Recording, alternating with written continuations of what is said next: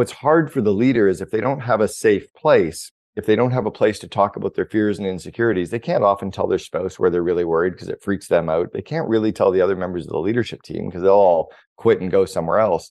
The leader needs to have that one person, that confidant, that behind the scenes, they can go, I don't know what I'm doing.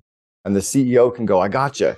You keep going out there as the good energy, right? As Jack Daly calls the chief energizing officer, and I'll stay behind the scenes and play cleanup.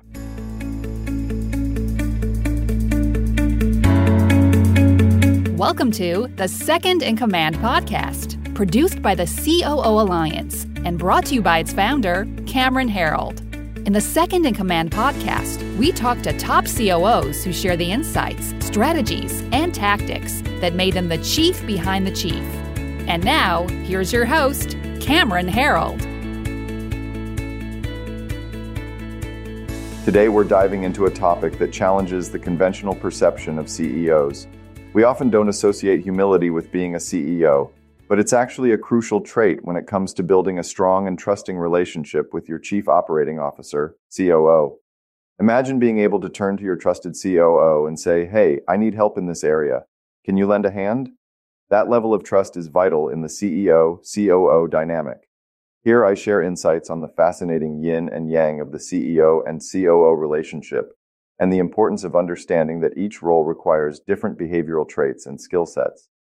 This awareness becomes particularly crucial during the interviewing process to ensure the right fit for the team. So if you're curious to explore the unexpected dynamics between CEOs and COOs and how humility and trust play a pivotal role, this episode is a must-listen.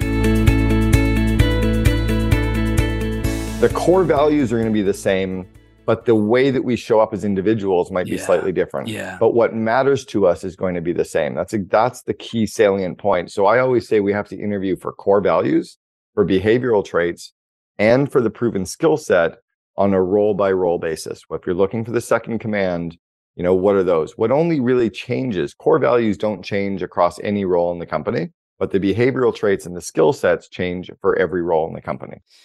Yeah, and there's something in this at its core. It requires a level of humility by the founder, by the leader, to actually complete this inventory checklist, this activity inventory checklist, and really be ruthlessly honest with themselves about the things that they suck at, because there's a level of ego there to actually found a company in the first place. I mean, but it's making sure that it's your servant and not the master. So being humble to accept there are things that you aren't good at.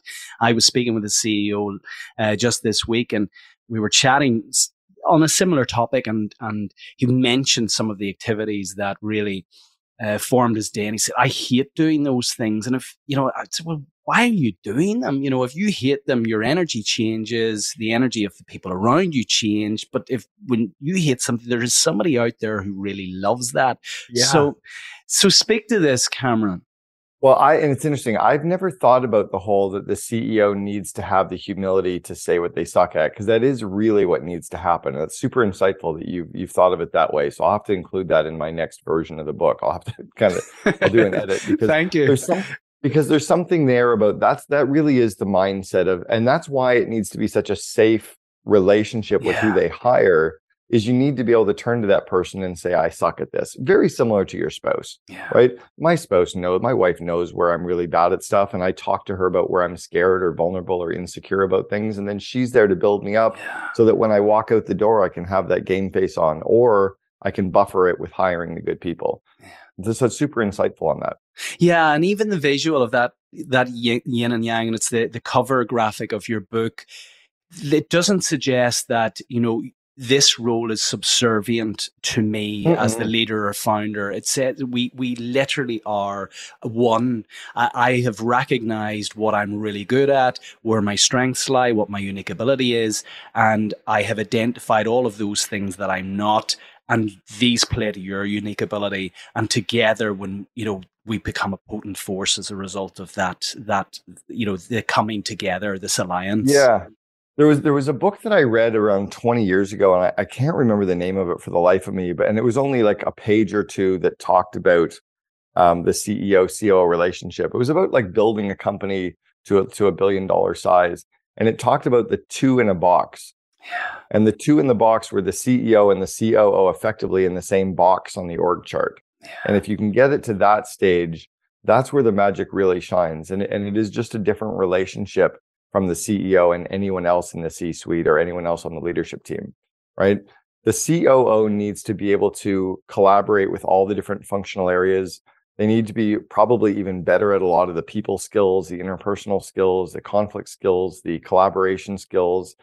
They need to be able to understand enough of the business areas at a base level of competency, but not at a domain expertise level. The head of an area needs to have the domain expertise, right? The head of finance needs to be really great at finance.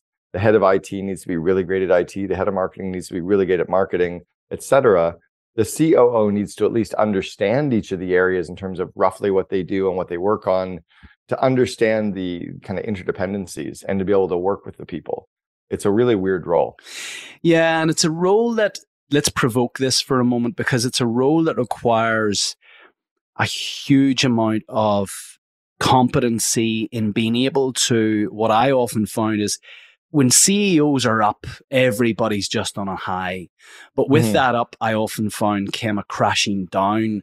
Now, if you've got that turbulence that's just waving or ripping through a company, that can be very destructive and very disturbing to building a culture. I found that certainly acting as a filter, a stabilizer to the ups and the downs, and be able to almost, you know, if you have this visual of, you know, being the megaphone, but there's a filter within that megaphone. So you have these private conversations with the leader, and you then communicate something that keeps people at their most productive, rather than, if I use the analogy of the airplane, you don't want to see these conversations happening between the pilot and the co-pilot. I'm kind of vibrating as you're talking about this, because again, if I go back to the family analogy, mom and dad need to be able to debate and fight and talk about the kids confidentially and talk about their future, but not in front of the kids, yes. Right? Because you don't want to see mom and dad arguing about your sister. You don't want to see mom and dad being worried about your brother. You don't want to see mom and dad fighting about where we're going to go on vacation, but they need to have that space to then collaborate and have the consensus and then, you know, and mesh. So that's one for sure. You talk about the CEOs having these highs and then the crash afterwards. In my first book, Double Double, I talk about the fact that most entrepreneurial CEOs are on the spectrum for bipolar disorder. The mania, the big highs, is why people follow us. It's why they'll invest. It's why they quit their job to join a small company. It's why they'll say hell yes to a project without knowing how we're going to do it. They like to follow that leader, right? It's called follow the leader. So, but what's hard for the leader is if they don't have a safe place, if they don't have a place to talk about their fears and insecurities, they can't often tell their spouse where they're really worried because it freaks them out. They can't really tell the other members of the leadership team because they'll all quit and go somewhere else. The leader needs to have that one person, that confidant, that behind the scenes they can go, I don't know what I'm doing. I'm nervous about this. I know we're making this big bet, but I'm fucking scared. And the CEO can go, I gotcha. You keep going out there as the good energy, right? As Jack Daly calls the chief energizing officer. And I'll stay behind the scenes and play cleanup. The other role for the CEO and the COO, my sister says that the COO has to be the brakes for the CEO's gas. I love that. Because the entrepreneurs are always like, go faster. Yeah. And the COO is like, yeah, but we're kind of driving towards this brick wall. Let's like slow down to go into that corner, right? And the COO needs to be the thought process behind, you know, the energy. And then the last thought I have on this is Thomas Edison once said that vision without execution is hallucination. The CEO is vision. The COO is execution. And that's why it's so critical to have that good second in command, is you need to have the execution to make the vision happen. And most entrepreneurial CEOs don't have the ability, the capabilities, the desire, or even the focus ability to actually make a lot of their ideas come true, right? They get too distracted.